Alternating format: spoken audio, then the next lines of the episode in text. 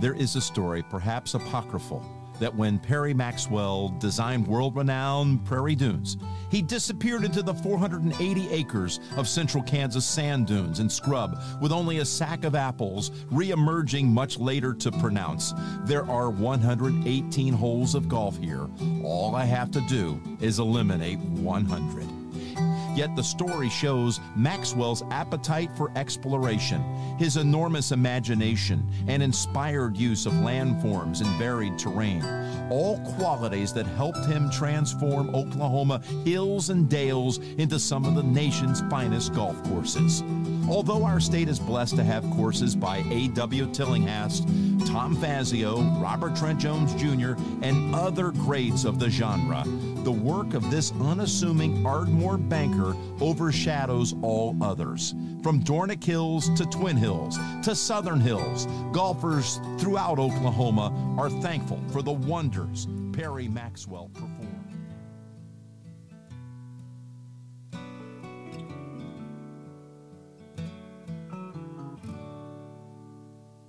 Ladies and gentlemen, welcome back to the Year Still Out Golf Podcast. This is another of our Miles of Maxwell series, of course brought to you by golf course architect Colton Craig, whose book of the same name will be available soon. We encourage you to seek out the original four Miles of Maxwell pods, which reside in episode range eighty-six to eighty-two and feature legendary Maxwell designs, Dornick Hills, Twin Hills, Hillcrest, and Southern Hills. Today's episode features Duncan Golf and Tennis Club, designed by Mister Maxwell in nineteen twenty-one.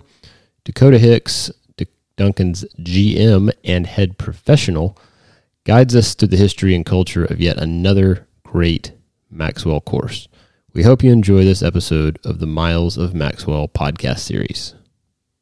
All right, ladies and gentlemen, joining us on this latest edition of our Miles of Maxwell podcast series is the general manager and head professional at Duncan Golf and Tennis Club, Mister Dakota Hicks. Dakota, first of all, thanks for having us and welcome to the podcast. Yeah, absolutely. Appreciate you guys uh, making the trip down here and uh, looking forward to our conversation here.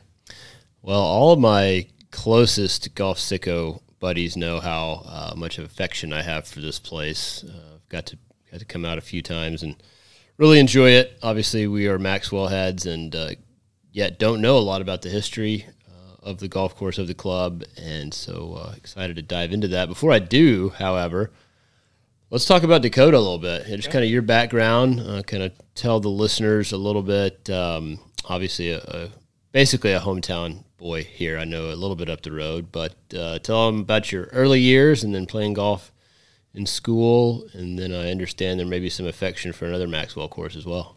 Yeah, so I uh, grew up in Marlow, uh, just north of Duncan, about ten miles. Um, rather underachieving high school golf career, um, but uh, was privileged enough to get a scholarship to play at Murray State College. Um, and at the time, we were at uh, Murray's kind of extension campus in Ardmore. Okay. Um, so uh, was obviously privileged enough to play Dornick Hills every day. Um, for, for the year that I was at Murray, um, obviously fell in love with that place. Um, really neat property, obviously um, Perry's final resting place. Yeah. Um, first design. So uh, really neat to be able to play there every day. Um, made my way back to Duncan after the first year um, when I come home from college. Uh, knew I wanted to get into the golf business. Okay. So uh, Mike Hansen, who was the, the head pro here, had an assistant position open. I, I jumped all over it uh, and, and started taking classes at Cameron. Okay. Uh, studied business here. Um, and when Mike left four years ago, uh, kind of handed the reins to me, and, and I've, I've had it ever since. So it's awesome. Well, I mean, talk about not only a couple of, uh, of really great places um, to be a part of and, and to work at, but really good people, you know, between uh, Derek over at Dornick and then Mike Hansen, probably not a not a finer guy out there in the in the head professional uh, world. Uh, good good uh, good upbringing on Absolutely. You, bud. So so Murray State is t- technically in Tish. Tishomingo, Oklahoma. Yep. Sorry for our worldwide listeners that don't know what Tish is. Right. Uh, so does that, does that mean you got to play uh, old school Riverside a fair amount as so, well? So I did not. We actually spent all of our time. Oh, all of your time. Every, every okay. day. Okay. Yeah. Uh, have you ever gotten over there since? I have not. Oh, boy. We got to take oh, us. Oh, to Dornick, yes. No, no, no, to uh, to what they now call Tishomingo Golf Course. I've never been. Uh, Riverside, nine-hole nine hole joint, right. Perry Maxwell. Right.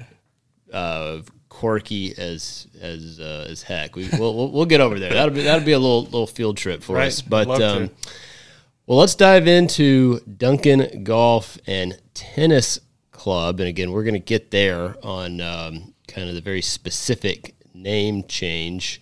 Um, I still I still refer to it as Duncan Country Club all the time. I have to catch myself. Right. But let's just talk a little bit of history, kind of story of the founding of the club, the construction of the course. I don't think many Maxwell heads know that this place goes back almost as far as any of them do. Sure, yeah. So we're, we are essentially his his third design, um, Dornick being the first Norman Country Club that's no longer in existence, um, and then us. So uh, the charter was issued in June of nineteen twenty-one. A couple of local guys put up the capital to get the golf course uh, construction started. Uh, seventy-five thousand dollars is what they had put up. Wow. Um, And so Maxwell come down, laid, laid it out, um, and then a year later, in June of, of nineteen twenty-two, we, I say we, they opened with uh, with, with nine holes and sand putting greens. Um, the early forties is when uh, the recession hit, yep. and uh, the Elks Lodge purchased the property. The okay. club went bankrupt. And and essentially, it, it went from Duncan Country Club in its original form to uh, the Elks Golf and Country Club, huh. the, the first name change, okay, uh, in the forties, and then remained uh, the Elks, uh, well, the Elks Golf and Country Club until uh, our current ownership group took over in two thousand eleven, uh, and and renamed it the Duncan Golf and Tennis Club.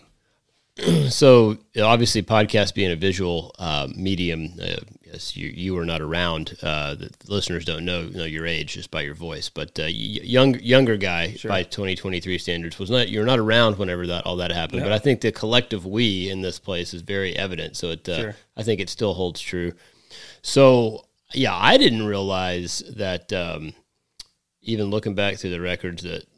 At the Norman course had happened, and then Duncan was third. I feel like a lot of times Twin Hills really gets talked about as being the second course for some reason. So it's interesting when you do go back and you look through it. It's like, yeah, right. sure enough, uh, Duncan, um, you know, June of June of twenty-one, and it's funny that in the Maxwell Archives site, it, it's that's a reference to the Dallas Morning News talking about right. it, which is totally sure. totally crazy.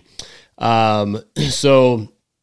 I believe at the time it was a nine-hole golf course. Correct. Uh, which nine are is, is the Perry nine? I assume so, the front. So the front nine is okay. is the original Maxwell design and has been uh, relatively unchanged from from the original design. Obviously, when uh, they converted from sand greens to bent grass, um, some some green complexes changed and, and a couple of them moved, but but overall the layout itself is still. Exactly how he, he laid it out. And then added another nine holes. Do we know when that was? I mean, the only reference I saw was kind of nineteen fifty. There was some new holes added. Yeah, but, so uh, kind of kind of a Maxwell mystery there, you know. Um, there, there's an article um, on, on the archive list there that uh, shows that uh, Perry come down here in nineteen fifty to lay out an additional three holes. Um, but I have been unable to find any... validity to um, him ha him having a hand in the back nine. Um, okay. As far as I know, Floyd Farley um, laid out and, and oversaw the construction of the, of the entire back nine as it sits currently um, in nineteen fifty-two. Okay. So a couple of years after rumor that Maxwell come down here, I guess uh, that never come to fruition. Yeah, it's interesting. There's seems to be a little bit of Floyd Farley in his early years, Perry Maxwell in his very latest years, if not fully collaborating, kind of some cross-pollination, or they were, I'm sure they were at least chatting, being two sure. uh, Oklahoma golf, Oklahoma-based golf course architects. You know, there there weren't many of them uh, in nineteen fifty, and so I'm sure they had some discussions. But uh, yeah, those Maxwell like mysteries are, and it seems like there are a lot of them, and it, it makes sense, right? Because a lot of his, a lot of his work was. you know, the twenties to the to the late thirties, which, you know, folks decided not to write down a lot of things sure. back then. And then um, on top of that, being in the Depression, nobody really cared what was going on other than uh, just kind of keeping their families fed.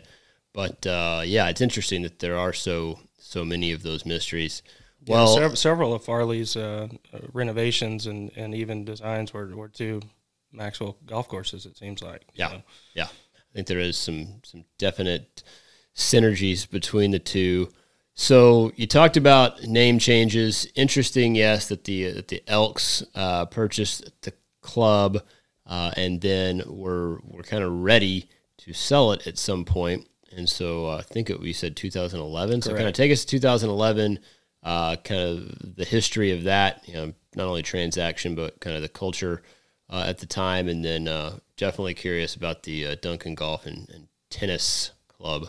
Yeah, so, you know, at the time, um, when uh, in two thousand eleven, there were two private facilities in Duncan. Okay. Uh, not a large community, uh, with the territory being open for a few years. Um, it, it just wasn't working here sure. um, in, in its current uh, or in, in, in the uh, the state that it was in uh, as far as uh, dining in the restaurant. You know, it was full, fully private. The club ran the dining uh, operation and uh, were – you know, hemorrhaging in that department. Right. Um, just losing money left and right. The group of guys, mainly um, guys that have property around the club who live on the golf course, got together and said, hey, we need to we need to uh, go to the drawing board and, and uh, restructure what, what our club is. Um, so obviously opening it up a little bit, making it more accessible to the public. Um, we're, you know, we're technically we're still semi-private, and we try to operate as privately as possible. Right. Um, essentially, if you're going to play golf here often, um, it's, it, it's it's going to be more cost-effective for you to, to join. Right. Um, but uh, still, we're we're uh, we're not going to turn you away if you if you want to come play.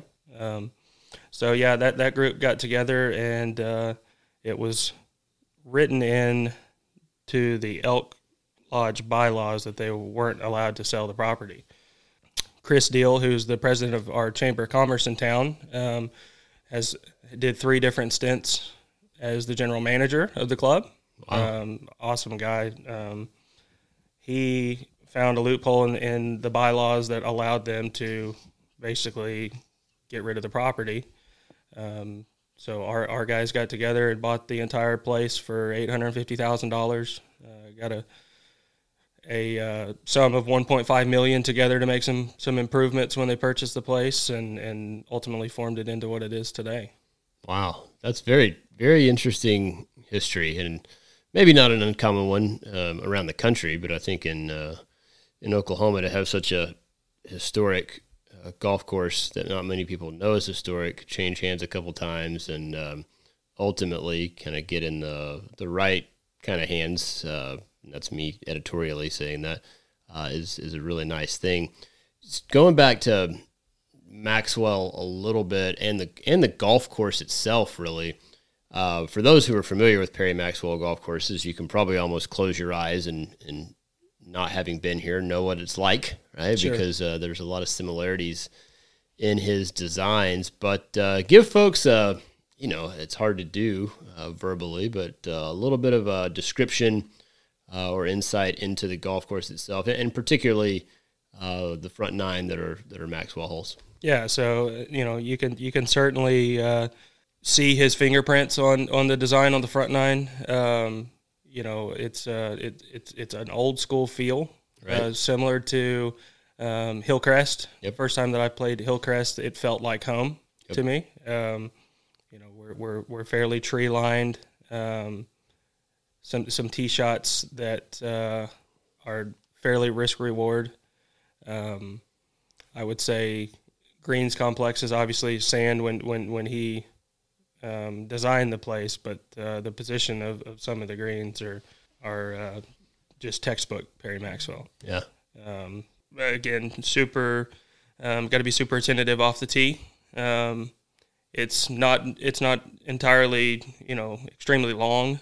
Um, but, uh, you know, it's, it's going to get your attention pretty quick. Yeah. Out there. Um, I, I've, you know, some of our members that are dual members at here in the territory, are like, man, I I play a lot better out there. Oh, yeah. I mean, west of town, you know, with, with um, the corridors being wider at the Territory, you know, precision off the tee there isn't as uh, as mandated where, yes, from the very first hole uh, here at, at the club, you've got to place your golf ball off the tee or you're going to shoot. And I can I can truly attest. I'm going to leave the details out for so my reputation isn't harmed, but I can attest that if you're not hitting the fairway, you are not going to uh, shoot a score you're accustomed to shooting. Sure, and and obviously length uh, has uh, taken a big jump in the last few decades. Mm-hmm. So um, getting it somewhere around the green isn't necessarily as difficult as it probably used to be out right. here, um, but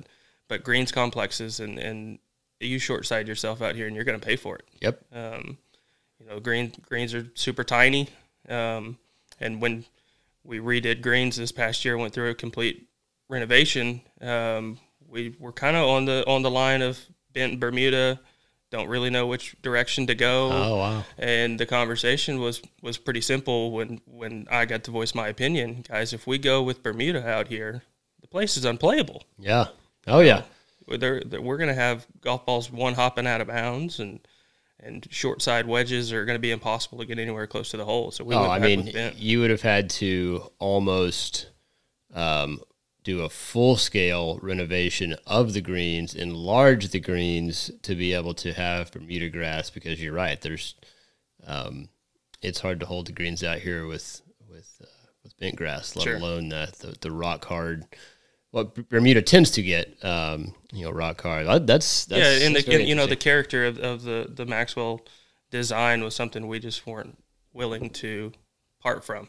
You know, and it was certainly discussed to, to make putting surfaces bigger, right. um, but uh, just wasn't something we were interested in doing. Losing losing what uh, what Maxwell had done here. I love it. I love it. Well, what would you say is you know something you feel people should know uh, about the club or the course? And again, kind of have a wide range of folks who are going to be, you know, dropping in and listening to this episode, everything from the, they know everything about, you know, you know, Duncan Golf and Tennis Club and those who didn't even know it was a Perry Maxwell to hell. Some people may not know where Duncan, Oklahoma is. So we have a wide spectrum here, but generally speaking, what's something you feel like people should know uh, about the club or the course? Yeah. So um, we pride ourselves in really catering to families. Um, you know, it's a, it's a historical place. It's in the most, you know, prime piece of real estate in the, in the city of Duncan. We're right in the heart. Um, so, you know, there's tons of communities and, and, and housing additions around the club. Um, we're, we like to joke that we're basically a glorified babysitting service in the summertime uh, because all, all, the, all the kids are here all the time. Um, yeah. We we take a lot of pride in, in, in being in having that kind of atmosphere. Um, you know, with one of the larger junior programs in the section, uh, we we devote a lot of our time as golf professionals to to catering to the kids. Well, I I want to get there. Um, junior golf, uh, Duncan High School golf, kind of historically great players really that have come through Duncan. But before I do, I, I, why do you think? And this is again my editorial. Maybe maybe people would disagree with this. Why do you think that D C D Duncan Golf and Tennis is such a underrated, maybe off the radar, underappreciated gem of a Perry Maxwell when so many other Perry Maxwells, again, certainly in the last four or five years, seem to be getting some attention or some, uh, oh, Perry Maxwell designed that. So why hasn't, again, editorially, Duncan received that sort of, uh, if not spotlight, Uh, unearthing as uh, as a Maxwell gym? Yeah, I I would say that uh, you know obviously our location's not ideal. We're kind of in the armpit of the world down here, um, you know. So I would say logistically our location kind of hurts as far as recognition goes. But uh, you know ultimately everyone that that uh, makes their way down here um, leaves thinking I'm I got to come back. Yep. Um, So I, I would say that, uh, you know, it's underrated in the aspect of um, of his designs, and, and there, there's so much history here. It, Duncan is an incredibly rich golf community. Um, you know, within a a twenty mile radius of, of where we're sitting right now, there's five golf courses. Yeah, yeah. And, you know, then they're all healthy. They're all doing well. Um, so, so golf in, in the community is, is super strong, obviously. Uh, pump some pump some great players out, and uh, I think we're going to get there pretty soon. But uh, yeah, so we, you know we're uh, we are a, a hidden gem, um, and uh, pretty proud of what we've what we've built here. Yeah, and you know some members like it that way, right? It's sure. like, hey, don't, no, no, no, no, don't don't bring any attention here. Certainly, we, we like it just the way we have it, which uh, I don't blame them one bit. Talk to me about um, a few of the both kind of present day, I suppose, golfers that are in that junior program or, or recently departed, um, you know, high school players, uh, but just kind of some historically great golfer names that have come out of Duncan or, or are making it happen, you know, right now. Sure. Yeah. So um, the, the historically the girls program uh, at Duncan High School has been the more successful program, uh, you know, from two thousand to twenty fifteen. I think they had won thirteen state championships. Wow. Yeah. You know, so basically. Wait, the, from two thousand to twenty fifteen. So basically thirteen to fifteen-ish, somewhere in there. Yeah, it's basically the Edmond North That's of, ludicrous. of girls golf. And, and uh, you know, uh, five A girls golf has always been, been pretty tough with, uh, you know, programs like Durant, um, and Bishop Kelly and, and some of those places. It, it's always been pretty pretty tough, and, and the girls have the girls have dominated. Um, wow. So uh, currently we've got one senior, J J Gregston, who is going to play at Ball State. Uh, really accomplished player, um, super talented, and, and and an even better person off the golf course. Um, our our boys program has really um, really taken off. We won one state championship last year. Uh, we were privileged enough to host host a state tournament. Oh wow, yeah. a, home, a little home court advantage, huh? Yeah. So uh, you know, going going back several years, um, when when Mike was still here, um, he was involved with, with the with the high school programs and uh, became a lay coach through the school. So okay. He'd been really hands on there. And, and when he departed, uh, well, actually when he was here, I was coaching the, the junior high program. Okay. Um, and once he departed, uh, I I took over. Um, you know, his position on the, on the high school squad, and uh, my assistant Donovan is currently coaching the junior high team. So, you know, we're really hands-on and, and privileged enough to have partnered with the schools to be able to do that.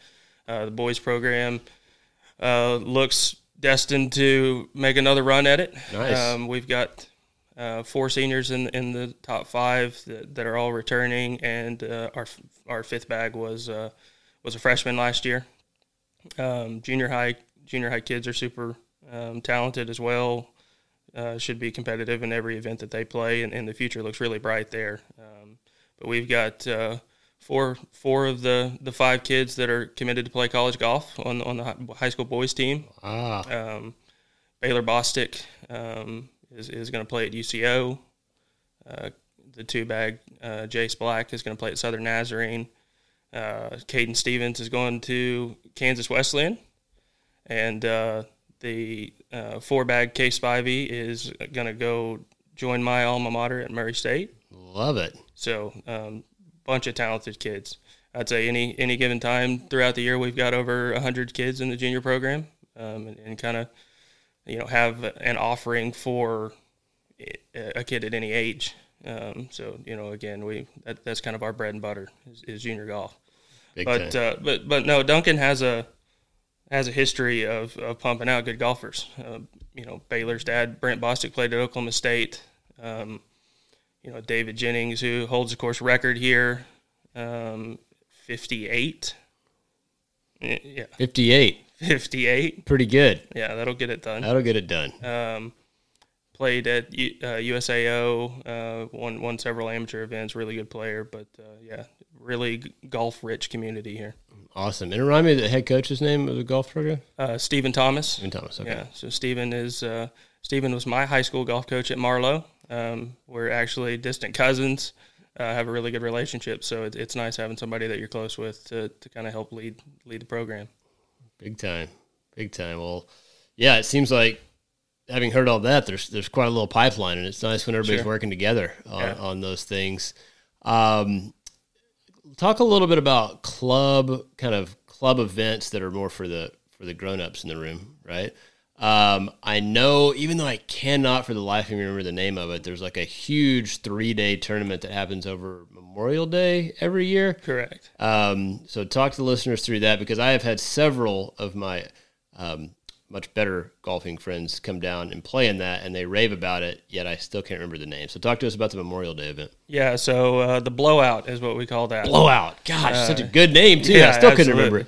So we are on the forty-sixth annual Blowout Dang. this year. Um, and it is a, a, a three-day event. Um, it's actually a scramble format all three days, a, a two, two-man event.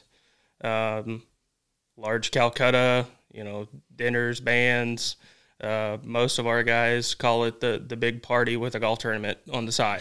You know, it's a, it's a really good event. Uh, brings a lot of revenue to the community, uh, the hotels, um, even surrounding golf courses. Um, when we're we're completely shut down for that weekend. Um, oh, yeah. But one hundred twenty-eight teams, uh, two hundred fifty-six guys, and uh, it's uh, it's the worst week of my life every year. But, uh, you know, when it's all said and done, it's... Sorry, it, I didn't mean was, to throw off any P T S D. Yeah, P T S D, so. certainly. So, uh, no, no, it's it's a good event, long running. Um, and then we do another big one on, on Labor Day. It's actually the hmm. longest running tournament in the state of Oklahoma. Wow. Yeah, so we're on... What's it called? Uh, the Labor Day Invitational. Okay. So it's... Uh, Not as cool of a name. Sure. Yeah. um, yeah, like I said, longest running tournament in the state. I think we're on ninety-eight or ninety-nine, uh, something wow. like that. Uh, didn't didn't have that written down on my notes, but uh, super cool event. Um, it's it's somewhat of a, a dumbed-down version of of the Blowout. So, you know, essentially with college football moving to... to Labor Day weekend, yeah, um, kind of kind of killed the participation in that deal, and and uh, school being back in session, it, it's right, hard. Right. It's hard to get everybody down here for that, but uh, we we we certainly keep it going and are proud of that. Uh, being able to say we've got the longest running event in the state of Oklahoma, that's big time. I mean, so in addition to that, I assume we have some member guest action and club championships. So maybe just throw out kind of current title holders of the uh, the member guest and the club championship on, on both men's and women's. Is there a ladies? Uh, so we have uh, the Duncan Divot okay. um, is our is our ladies um, member guest essentially. Okay. Um, there we, we've partnered with uh, with uh, an organization called SOLGA, the Southern Oklahoma Ladies Golf Alliance, um, who has taken management of the the Duncan Divot. Um, they they uh, wanted to be more involved in, in, in getting, um, you know, getting ladies down here and experiencing what our club has to offer. Um, so we, it's been a great partnership, and they do a great job with that. Uh, I believe this will be the thirty-seventh annual Duncan Divot. Man. Um, a lot of history in that, in that event. Um, but one of the cooler things that we do for our, our membership, uh, the, the men in particular, is we, we have, um, eight different member events um, kind of scattered from April to September, um, and we call those points events, um, essentially like the FedEx Cup. Um, the top twenty-two guys at the end of the end of the season um, are are allowed to play in the Maxwell Cup. Uh, Donovan, my assistant, and I, we, we handpicked the, the teams and, and basically shut the golf course down to have a Ryder Cup. The Maxwell Cup wow. is what we call it. Really? So. Yeah, obviously with our greens renovation, we weren't able to um, have that last year, so we had rescheduled for last weekend actually. Um, so got to, got to have the Maxwell Cup. Okay. And uh, come out victorious in that. Um, I've, I've told Donovan he's he's uh, on pace to be the first uh, professional to lose two Maxwell Cups in, in one season. So, uh, but certainly that that's uh, that's probably the coolest thing that we do. Um, But no, there's there's certainly something going on all the time. I think we've got forty-two tournaments currently on the tournament calendar this year. So wow, wow, you guys, uh, you guys do it right. I uh, a couple things. One, um, well, I will timestamp this a bit. We're recording this in uh, March twenty twenty-three. The great thing about these Maxwell pods is that anybody can drop in and learn at any time. Hopefully for sure. decades to come. But uh, that's where we're currently residing on the calendar, and so kind of getting into golf season. Um, the other thing I will say is I don't know if my wife listens to these podcasts, but if she does, uh, dear, we're go- I think we're moving to Duncan.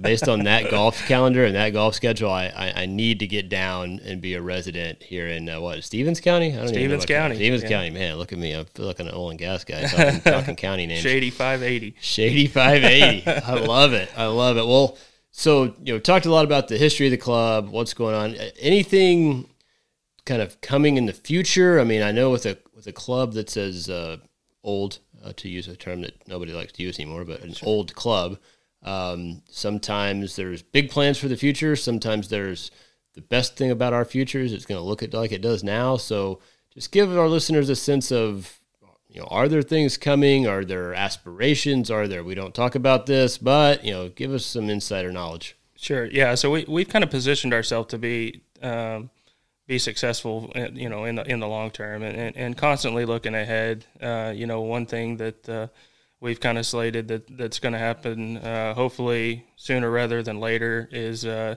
an irrigation replacement. Oh, um, yes. Yeah, unfortunately. So the, the, the current system that we operate was installed in nineteen seventy. Well, that's not too bad based on some of these, some of these sure. uh, irrigation uh, systems. So, so wasn't... Uh, It wasn't uh, uh, made to where you can uh, – it wasn't automated to run heads by computer until probably two thousand twelve, right. something like that.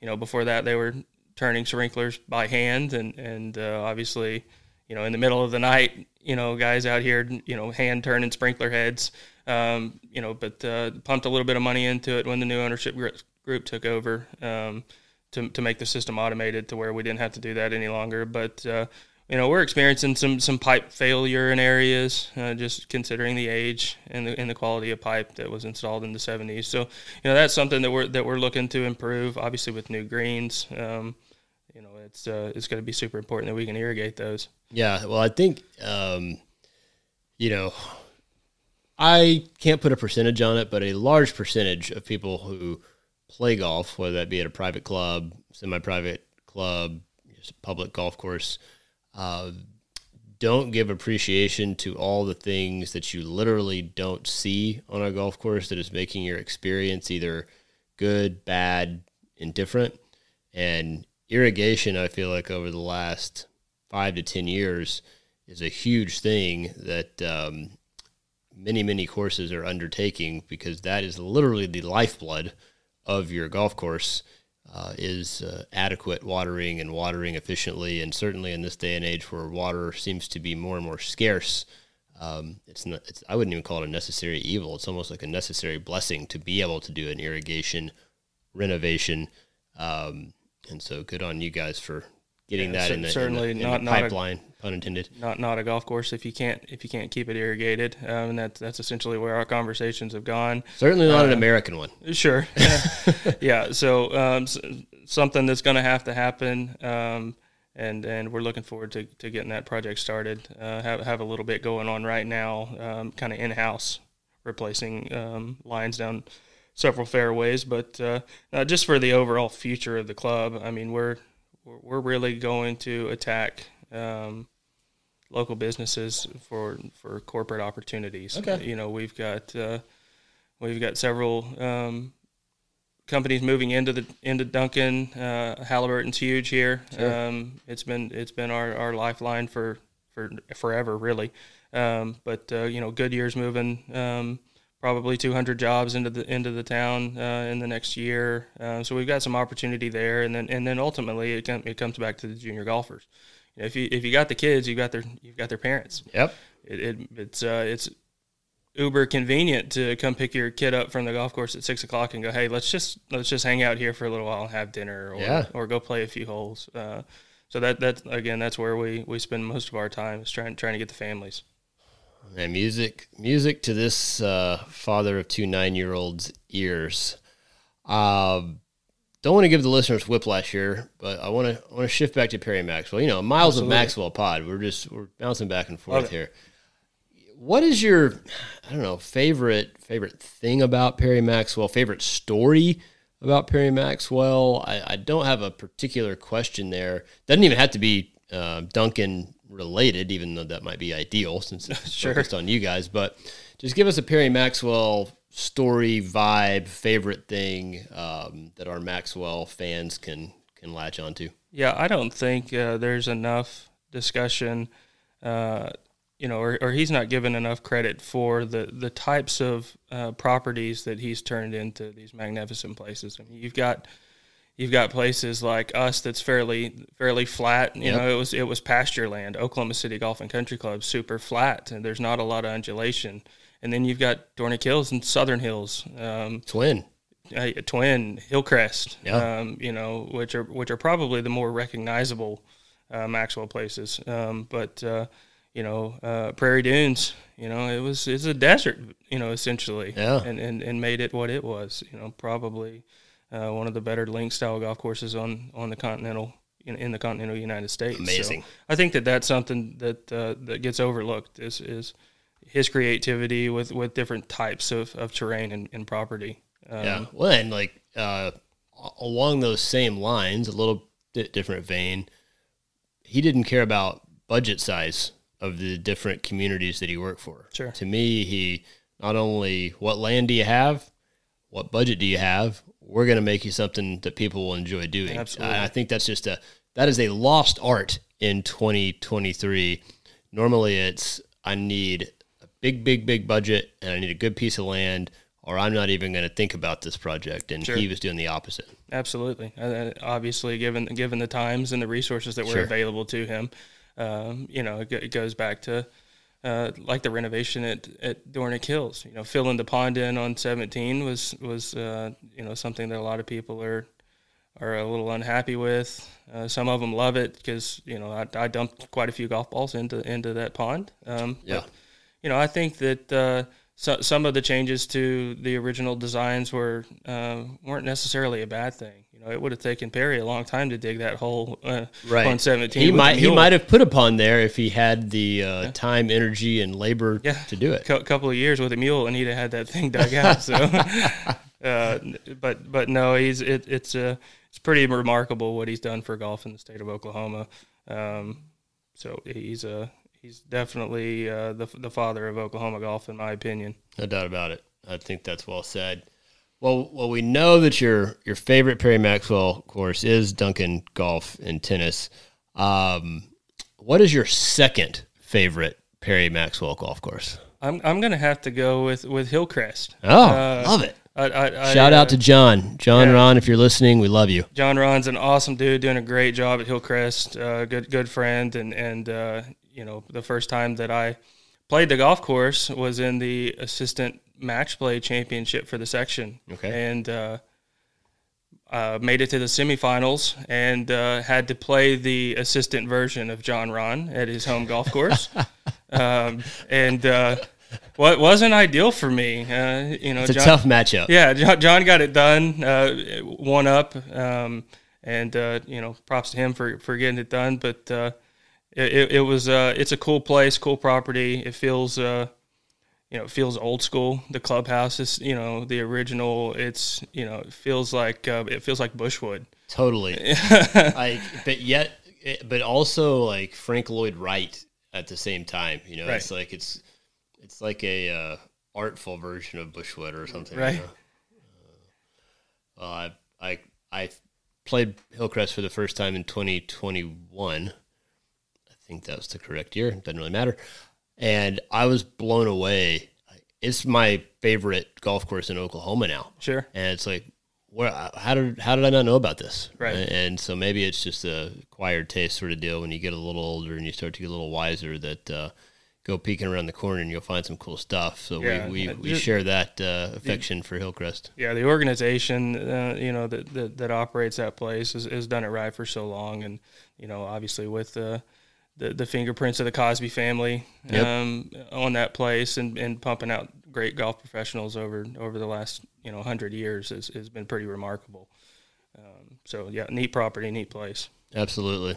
And, and I'll and I'll put an asterisk there. Favorite Perry Maxwell course in Oklahoma. I don't want to hurt my Boiling Springs sure. uh, pro- club presidency uh, going forward. Um, well, let's do some superlatives about Duncan Golf and Tennis. Got a got a few here that I that I sent you ahead of time. Maybe I'll think of others that we that we pop in there. But what would you say is either your favorite club tradition or, or by and large would be the favorite tradition at the club? Yeah, I, honestly, I would say I would say the blowout is probably our, our best tradition. You know, the, the community really comes together and and uh, supports the event. Tons of sponsorships, um, you know, vendors, uh, the the hotels in particular are are, are packed.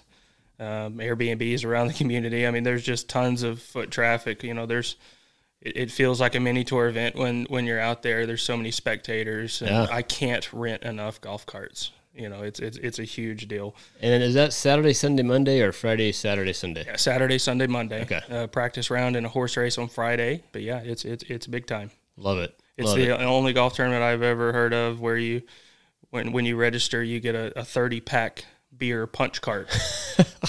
Yeah. So, you know, get your, get your thirty pack and your tea gifts and get ready. Uh, man, that's a weekend right there. That's a weekend right there. So you got a lot of folks that come down and play as guests. Obviously, a very strong membership here. What is the golf hole out there on the course that gets griped about the most? Yeah, so, you know, the number one handicap hole is number fifteen. Uh, it was converted to a par four um, probably around the time that the new ownership took over. But uh, it used to be a par five, um, straight into the north wind. Uh Right now, I think yardage is five hundred five yards. Uh, so when it's when it's blowing any into you, it's a, it's a brute. Um, but I think people have kind of accepted that. So the the one that probably we get the most complaints about is, is number three. Um, so it runs along tenth Street. So you've yep. got uh, out of bounds on the right, big pond on the left. Um, you know, most good players are going to lay back to the widest part of the fairway. Um, you know, that's probably eighty yards wide. Uh, you still got trouble on both sides and. And then you're going to have, you know, roughly one hundred eighty to two hundred yards into the hole. Uh, and the guys that want to get aggressive, it, it really narrows up down there in the bottom. Um, and, and the wet shot's not, not particularly easy from down there. Okay. You know, so you can hit driver. You got to hit it down an alleyway um, and, and then hit a wedge, uh, you know, up the hill to a, you know, not very fair green. So uh, number three is probably the one that that uh, is most detrimental to uh, to scores around here. Right, especially early in the round. Absolutely. Uh, and, and not to go too hard on Hillcrest because this is a, a D C C pod, but really reminds me number three that is here of number eight, I think it is. Again, along the road, short four, creek up the left, yeah. kind of makes it uncomfortable. Absolutely. Uh, a lot of similarities yeah. to, your, to your point earlier about uh, you kind of feel Uh, this place out there. Okay, so who is, this is always one of my favorite questions, who's the member at the club who is, in quotes, always looking for a game?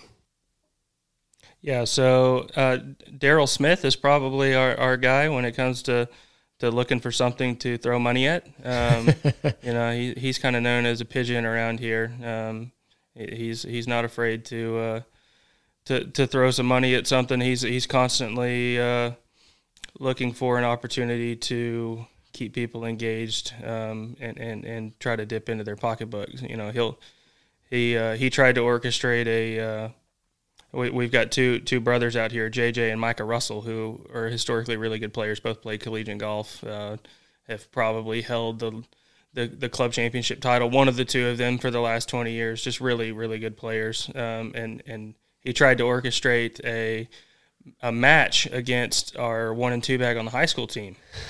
Um, and he, he wanted to call it, you know, some young guys versus the legends or something like that. Kids right. versus the pros type deal. Yeah. Um, you know, it, it never come to come to fruition, but uh, you know, he's, he's, uh, he, he's always in my office pitching tournament ideas and, and different ways to, to, to ultimately help the club. Um, but, but to give himself an opportunity to, to cash, cash in. So, I mean, there's a, there's opportunity in every idea. Sure. Okay, Dakota. I always ask that question because I like to know who to avoid when I show up because yeah. I, I don't I don't have any pockets uh, to be doling out of. If Darryl doesn't make it to the first tee for for uh, the the money game tee time, uh, he's going to follow around in, in the cart and you know bet people dollars on, on their three footers and, and stuff like that. So. All right, big Darryl, lo- love it. One of my always one of my favorite characters at the club is the guy who's.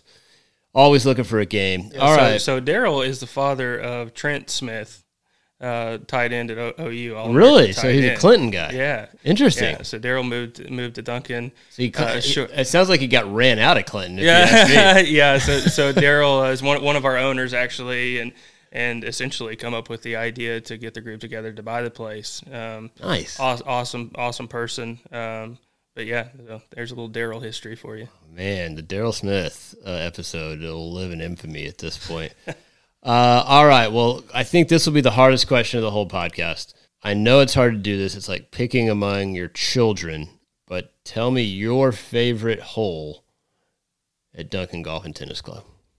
Uh, that's that's easy. It's, oh, okay. It's number sixteen. Um So number sixteen runs runs across the uh, the west side of the property, far northwest side of the property, uh, tree lined uh, par four, um, and in the in the fall uh, when the leaves change colors, it feels like you're at Augusta back there. So it kind of borders our our wedge area, uh, our practice facility back there that uh, our superintendents in the past have done a really good job with some creative mow outs and stuff back there. Uh, it just seems like turf quality is always pristine. Um, You know, but uh, not a long par four, but but uh, definitely it, it's you got to hit uh, three wood, two iron, something like that down a chute, um, and hope you got the right angle into that into that uh, that green to, to give yourself a look. But uh, that's that's certainly my favorite hole. Great hole, great hole. I agree with that. All right, well, this has been awesome. Love, I could talk about Perry Maxwell and certainly this place for uh, for hours. However, we need to do the game that we do with all of our guests at the end of the podcast, and that would be the short par four. There are several great short fours here in Duncan. Uh, the way this is going to work, I'm going to peel off four golf questions or golf-related questions for you, Dakota, and uh, I want you to give me your answers. Teeing it up, first shot on the short four, I want you to tell the listeners about your last round of golf. So my last round of golf would have been the singles match of the Maxwell Cup um, here at the club. And uh, so to recap, it's a a fifty-four hole event, uh, Ryder Cup format. So Saturday rounds uh, are four ball in the morning, foursomes in the afternoon, and then Sunday singles. Um, Won both of my matches, uh, actually against the same guy, Jeff Elroy. Shout out to him. Uh, got got him twice on Saturday. Guys uh, who lose always love being shouted out on podcasts. Right. So uh, I'm not going to give his name, but I played a, a a certain seven handicap at the club in my singles match. Um, so had to give him, playing at a plus one, had to give him eight. Uh, t- tough to do. Yeah. Uh, so Sunday was, you know, high of sixty or so, blowing forty out of the north, you know, at, at its gust points, and uh, brutal day. And the seven handicap decided he was going to career it and shoot seventy-three. And whoa, yeah, yeah, yeah. He made uh, so he made uh, about a ten footer on on sixteen for par, about uh, eight footer on seventeen, and about a twelve footer on eighteen for par to beat me one up. That was that was gut wrenching, but uh, yeah, it was. It wasn't my last round of golf. Wasn't something that I, I want to think a whole lot about. Well, we'll move on. I we'll appreciate on. that. Uh, I can tell you, as a seven handicap myself, it's always been my dream to be called a sandbagger. I never called a sandbagger. Right. They're normally saying a seven. Yeah, uh, yeah, right. Um, give us the golfer out on tour again. Second question, second shot into the short four here. The golfer out on tour, and you can, I suppose, pick any tour you want these days, that you love to root against? Oh, it, easy. Ian Poulter. Okay. Yeah, Ian it's Poulter. just the, I mean, as a as a red-blooded American, he's he's number one on my list. Heck yeah. yeah Heck yeah. I, I, I hope he doesn't make another cut, you know. Well, you don't have to worry about that now because yeah. he's on Lipchart. Right, yeah, that's very true. Yeah, no cut anymore. That, that's a good tour for him. All right, we uh, birdie putt here on the short four. You have, uh, unfortunately, only one more round of golf to play in your life. What golf course are you going to play, with the caveat that you do have to have played that course before? Uh, I'm going to go Shadow Creek in Vegas. Ooh. Yeah.